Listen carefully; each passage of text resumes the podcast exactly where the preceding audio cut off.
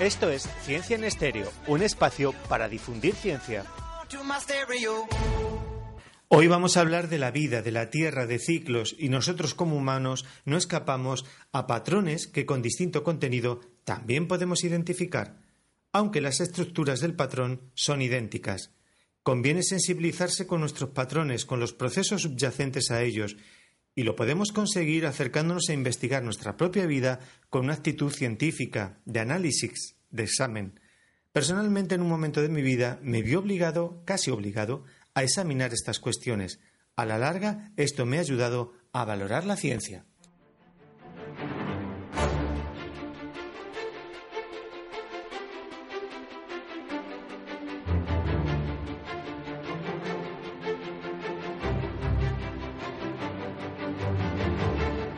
La nanotecnología es una auténtica revolución porque ofrece la posibilidad de cambiar la forma de pensar en los distintos materiales y sus posibles aplicaciones.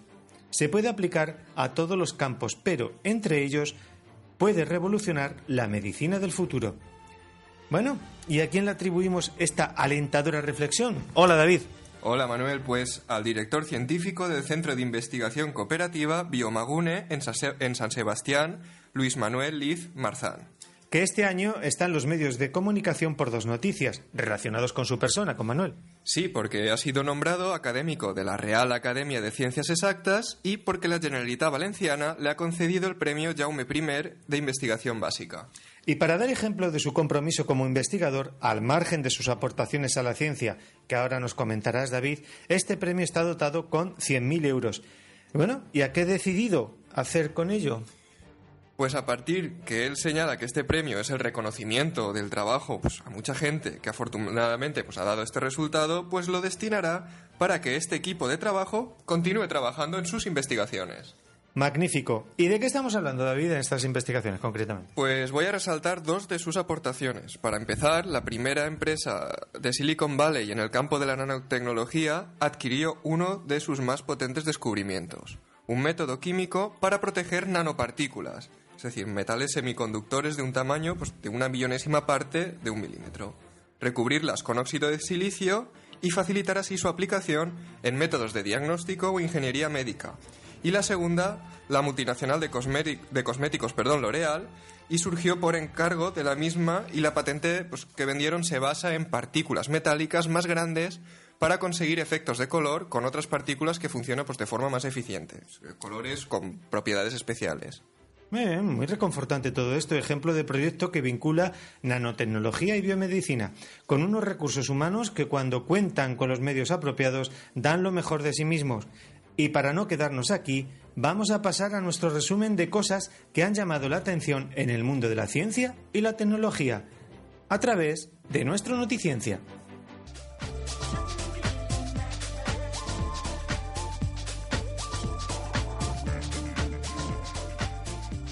Continuamos, David. Abrimos el Noticiencia con, de este programa con un titular muy interesante. Descubierto el primer pez de sangre caliente. Hasta el momento existía la idea de que las aves y los mamíferos eran los únicos animales capaces de regular la temperatura corporal de forma interna y mantenerla constante, lo que llamamos homeotermos, vamos.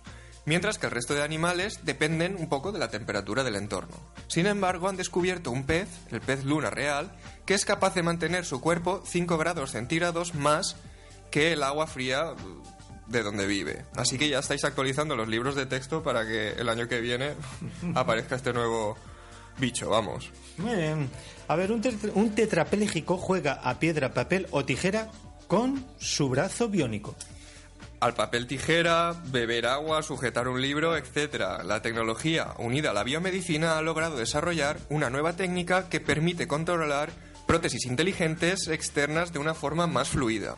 Ya existían cosas parecidas, pero las neuronas en las que quedaban conectadas eran las ejecutoras de movimiento, siendo estos impulsos pues, más erráticos de cara a ser interpretados por la prótesis. En este nuevo avance, las neuronas encargadas de dar las órdenes al brazo robótico son las responsables de la planificación de los movimientos, traduciéndose en una mayor fluidez y efectividad. ¿Mm?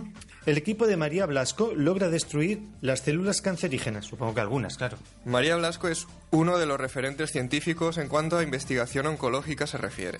En este caso, su equipo ha logrado atacar farmacológicamente una proteína que mantiene los telómeros. Estos telómeros son una protección que tiene el D N A lineal y que garantiza que no se acorte durante las sucesivas eh, duplicaciones. Si estos telómeros desaparecen, el D N A no se duplica y las células acaban muriendo. Pues la idea del nuevo fármaco es destruir temporalmente esos telómeros para acabar con las células que se duplican de forma masiva, es decir, las cancerosas, produciendo efectos tolerables para el resto de las células. Algo impensable. Hace años íbamos con la meditación en el colegio.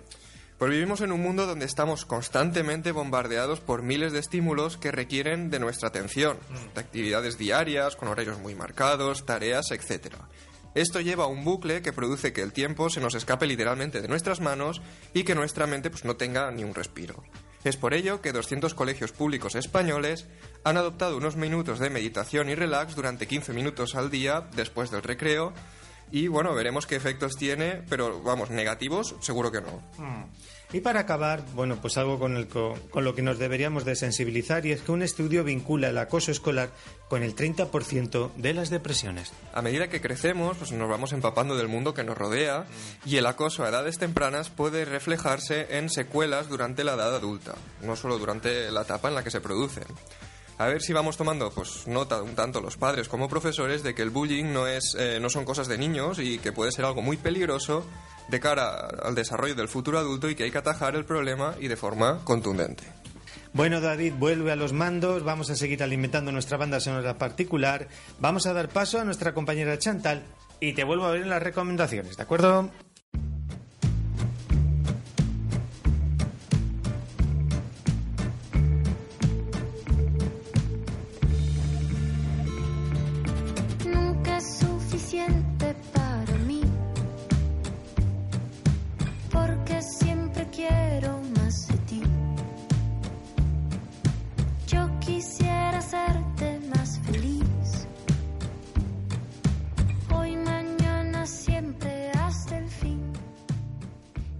Bien, aquí a mi lado ya está Chantal con nosotros, que viene pues para hablarnos de su monográfico que nos ha preparado. Y si no recuerdo mal, Chantal iba de ciclos. Hola, Chantal. Hola, Manuel. Sí, ciclos biogeoquímicos. Bueno, vamos a empezar pues a desmembrar todas estas palabritas. A ver, un ciclo biogeoquímico, como su nombre indica, implica vida, tierra y química, por lo que hace referencia al movimiento de los elementos químicos entre el medio ambiente y los seres vivos. Bueno, vamos aclarando, estaríamos hablando de la renovación de la materia, ¿verdad? Sí, mediante los procesos de producción y descomposición, la materia va pasando de un estado a otro, formando parte de diferentes estructuras y siguiendo las cadenas y las redes tróficas.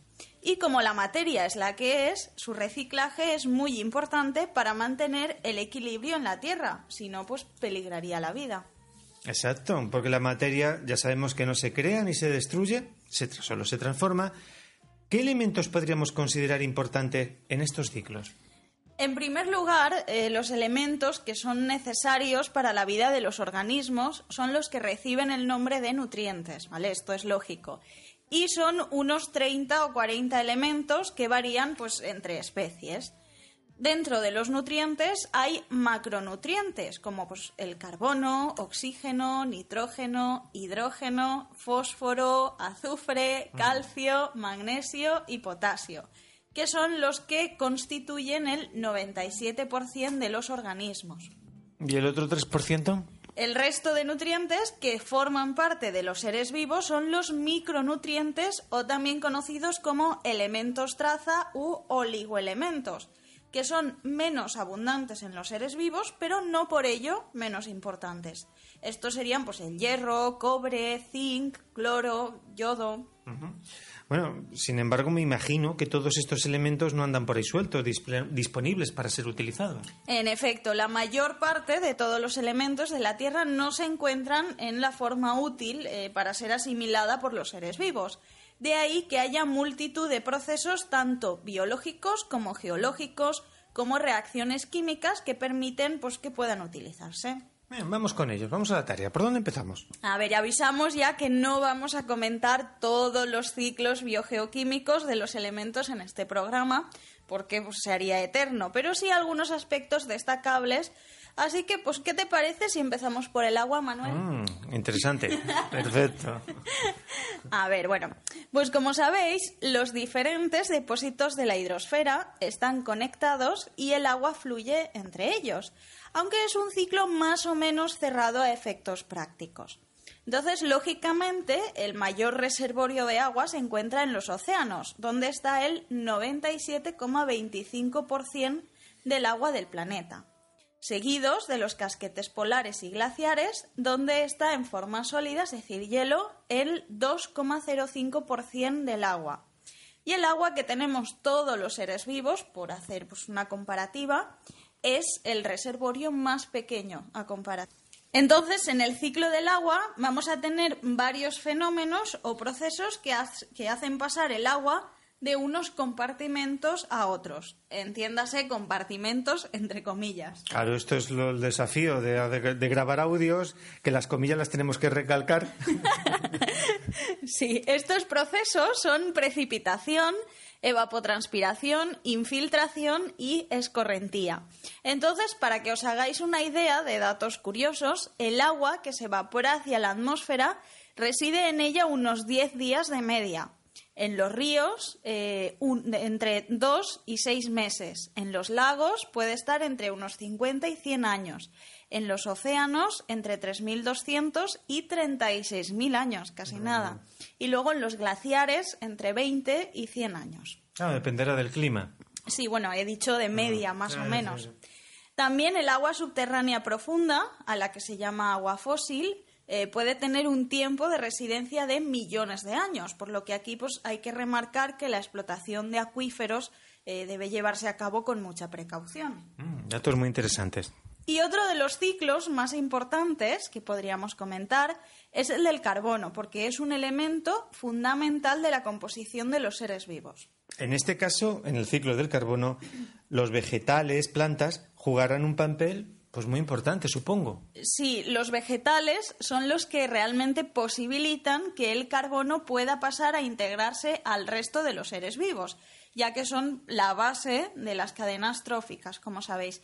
Y esto es posible gracias a una enzima que tienen las plantas llamado rubisco, que es el que fija el carbono durante la fotosíntesis y les permite eh, sintetizar la materia orgánica a partir de los componentes inorgánicos.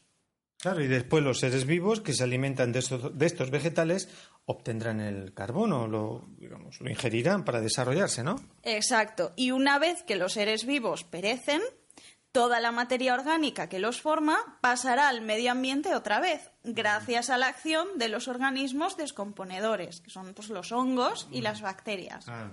Podríamos decir que con las actividades humanas últimamente se está desequilibrando un poco este ciclo. Y de varias formas. En efecto, digamos que la reserva o almacén de carbono se encuentra en la atmósfera. Entonces, con la fotosíntesis pasa a formar parte de los seres vivos, es decir, de la biosfera.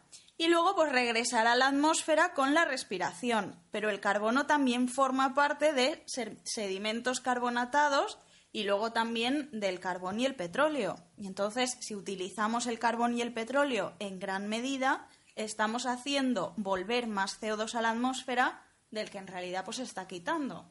¿Y con qué podríamos compensar todo esto? El mar es un gran sumidero de carbono. Digamos que todas las algas y organismos fotosintéticos, a menudo muy diminutos, emplean grandes cantidades de carbono. Y al igual que este carbono se encuentra formando parte también pues, de los caparazones, las conchas, de los organismos uh-huh. marinos. También los grandes bosques eh, fijan mucho carbono. Uh-huh. Esto, pero muchísimo más complicado que el ciclo del carbono, ¿no? Sí, de hecho podríamos dedicar un programa entero a, a cada ciclo, pero bueno, vamos resumiendo. Vale, venga, vamos a darle paso al nitrógeno. A ver, del ciclo del nitrógeno eh, hay que decir que es un ciclo muy interesante por todos los microorganismos que participan en él. De hecho, el reservorio o almacén de nitrógeno es la atmósfera, la cual está formada por un setenta y ocho por ciento de nitrógeno molecular, pero también contiene amoníaco, que procede de las erupciones volcánicas, y compuestos derivados de nitrógeno, pues nitritos, nitratos, procedentes también de las erupciones volcánicas y de la oxidación del nitrógeno atmosférico por parte de las descargas eléctricas de las tormentas. Fíjate, jamás hubiese imaginado que todo este proceso, cuando a partir de ahora veo una tormenta eléctrica, me acordaré. Ya sabes en qué influye. Sí, sí. Y luego los procesos más importantes eh, son la fijación del nitrógeno atmosférico, que aquí es donde participan bacterias del género Azotobacter y Rhizobium. Estas últimas, las Rhizobium, eh, son bacterias simbióticas de las leguminosas, por eso en muchos campos alternan cultivos con leguminosas que lo que hacen es fijar el nitrógeno y de esta forma se ahorran el gasto de tener que utilizar luego los abonos nitrogenados.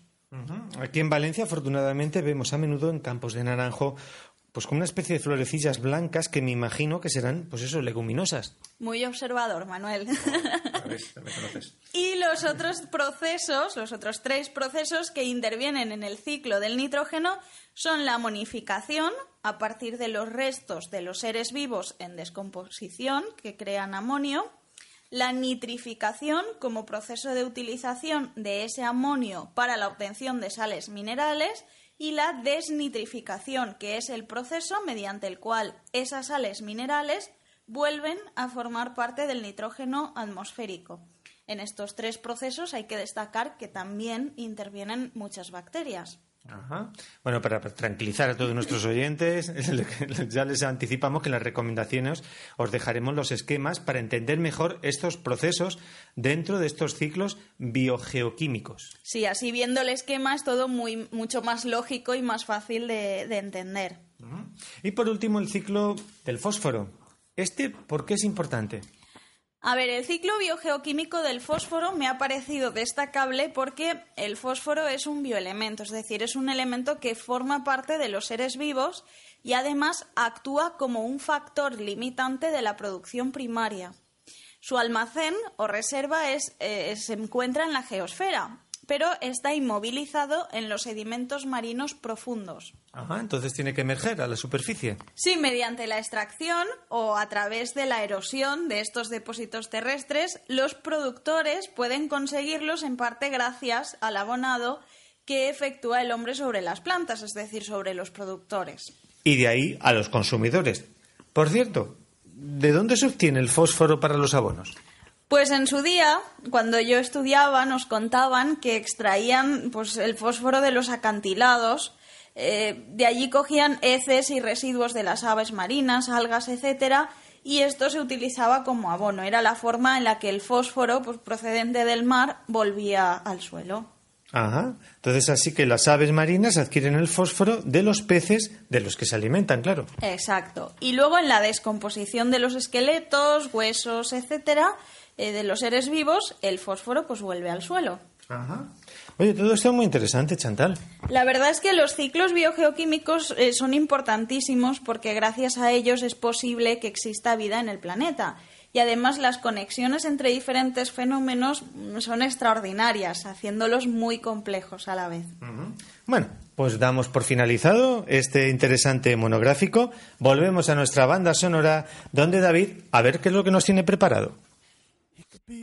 Sinner or a gentleman, he could be a preacher when your soul is down, he could be a lawyer on a witness stand, but he'll never love you like I can, can. He could be a stranger you gave a second glance, he could be a trophy of a one night stand, he could have your humor, but I don't understand, cause I'll never love you like I can, can, can.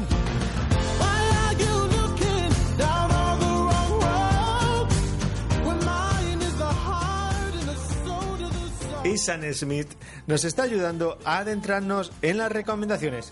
¿Qué nos traes hoy, David? Pues muy relacionado con lo que ha venido a contarnos Chantal hoy, pues una entrada del blog del año dos mil nueve. Vamos, que ya tiene sus anitos. Pero sigue siendo más que actual. Se trata de una entrada acerca de los microorganismos que intervienen en el ciclo biogeoquímico del carbono. Venga, más cosas. Seguimos tirando de hemeroteca del blog y en este caso seguimos con los ciclos y os recomiendo un artículo que publicamos a través del blog por petición del profesor Norberto Obando, vicepresidente de la Asociación Amigos de los Parques Nacionales, Perito Francisco Moreno, además de experto en la Comisión Mundial de Áreas Protegidas de la U I C N, así como de la Red Latinoamericana de Áreas eh, Protegidas. Vamos, toda una eminencia. Ya, ya, no, con este hombre no acabamos los títulos. Tomamos nota, más deberes. Pues os traigo un conjunto de documentales de la dos, pero advierto que no son para siestas, sino para disfrutarlos. En este caso, os lo recomiendo, os recomiendo uno sobre el propio ciclo del agua, pues que nos dará una visión de la racionalización del uso del agua y de nuevas formas de utilización. Pero en la misma página tiene, tenéis disponibles más programas relacionados con el agua, que sin duda son muy interesantes. Uh-huh. Y para acabar, otro documental, pero esta vez más breve, sobre el ciclo del carbono. Vale, chicos, una vez más, haciendo un gran esfuerzo para que este programa siga adelante. ¿Qué nos traéis para el próximo programa? ¿Qué nos vas a proponer? Pues el próximo programa tendremos un monográfico que hablará sobre la procedencia de los olores. Porque ya te digo yo que si olemos mal le podemos echar la culpa a otros y ya no te cuento más. Vale, esperamos expectantes el próximo programa. Sin más, nos despedimos. Hasta la próxima. Adiós, chicos. Adiós. Hasta luego. Of circumstance, maybe he's a mantra. Keep your mind in trance. He could be the silence in this mayhem, but then again, he'll never love you like I can, can, can. Why are you looking down all the wrong roads? Well, mine is the heart and the soul to the soul. There may be leather.